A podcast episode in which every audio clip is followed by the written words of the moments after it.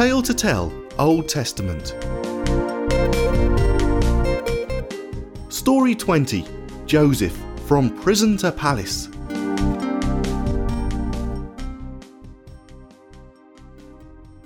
One day, King Pharaoh had a troubling dream.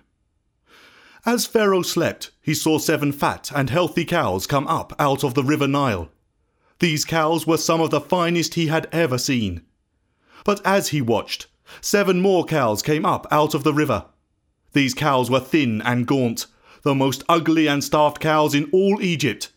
Then the seven thin, ugly cows ate up the seven fat, healthy cows, and yet they remained as thin and as ugly as they had been before. At this point, Pharaoh woke from his dream. But before long he fell asleep once more, and as he slept, again he started to dream. This time he saw seven heads of grain on one stalk. The grain was plump and healthy, but as he watched, out of the same stalk came seven withered and shriveled heads of grain, that ate up the seven plump and healthy heads of grain, and yet remained as withered and as shriveled as they had been before. The next morning Pharaoh called for all his wise men and magicians. Come and tell me what this dream means, he told them, because I know that it is important. But none of his wise men or magicians could explain the dream to Pharaoh. They did not know what it meant. It was at this point that the royal cupbearer raised his shamed head to speak and told Pharaoh about me, Joseph. Your Majesty, today I have been reminded of, of my terrible failure, he said. Two years ago, Your Majesty may remember that you became angry with the chief baker and myself and had us sent to prison. While we were there, we both had a dream that we knew had a meaning. There's a young man there named Joseph kept in the jail, and we both told him our dreams.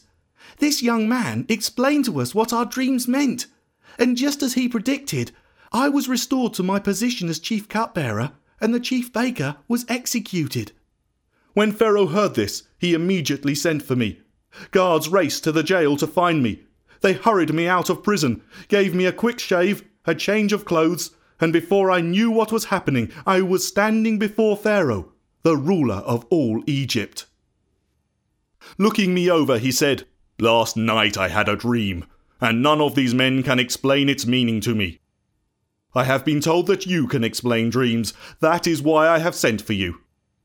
It is beyond my power to explain dreams, Your Majesty, I answered him, but God will tell you what you need to know. Then Pharaoh told me of his dreams about the seven fat cows and the seven thin cows, and about the seven plump heads of grain and the seven shriveled heads of grain. The Lord was good to me, and helped me understand what the dreams meant. Both of these dreams mean the same thing, I started. The seven fat cows and the seven plump heads of grain both mean seven years of wonderful harvests, bumper crops, and prosperity. But the seven thin cows and the seven withered heads of grain mean seven years of famine. God has shown you what He is about to do. For the next seven years there will be wonderful harvest throughout the land of Egypt, a time of great prosperity. But once those seven years are over, there will come seven years of terrible famine throughout the land. The famine will be so bad that it will not only wipe away all the prosperity of the good years, but it will be so strong that even the memory of the good years will be forgotten. And the reason you have been shown this dream twice is to confirm that the matter has been decided by God, and He will make these events happen soon. As well as being able to understand the dreams and explain to Pharaoh all they meant, the Lord also helped me to know what should be done to save the people from the famine. And so I continued, Your Majesty, my suggestion is this put the wisest man in all Egypt in charge of a project that will be nationwide appoint officials across the land to collect one fifth of all the crops during the years of plenty. Have this extra food stored in royal grain houses, so that there will be enough to eat when the seven years of famine come. If you do not do this, then disaster will strike and all the people will die. Pharaoh and his officials, magicians, and wise men welcomed my advice. And as they discussed who should be appointed to lead such a project, Pharaoh spoke up. Who could do a better job than Joseph? He has shown himself to be a man filled with the Spirit of God. Then turning to me, he said, Since God has revealed the meaning of the dreams to you, you are the wisest man in all Egypt. I hereby appoint you to be in charge of this project. Only I, Pharaoh, will have a rank higher than yours. And that's how I came to be in this place, with the power I have. Pharaoh put me in charge of the entire land of Egypt. He put his own signet ring on my finger as a sign of his authority and power. He dressed me in beautiful clothes and put the royal chain around my neck.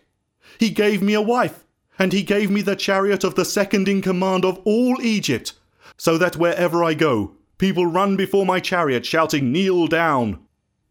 For the last seven years I have collected one fifth of all the harvests from all the people everywhere in the land. This food has been stored in royal storehouses ready for the time of famine that has now come. For just as I explained, this year, the eighth year, crops have failed all over the land and far beyond, for the famine has begun. And that is my story. A story of how God used the anger and hatred of my brothers to bring me to Egypt. How he even let me be accused of trying to hurt Potiphar's wife and let me go to jail, because only then would I be ready to organize such a work as this, one that will save many lives.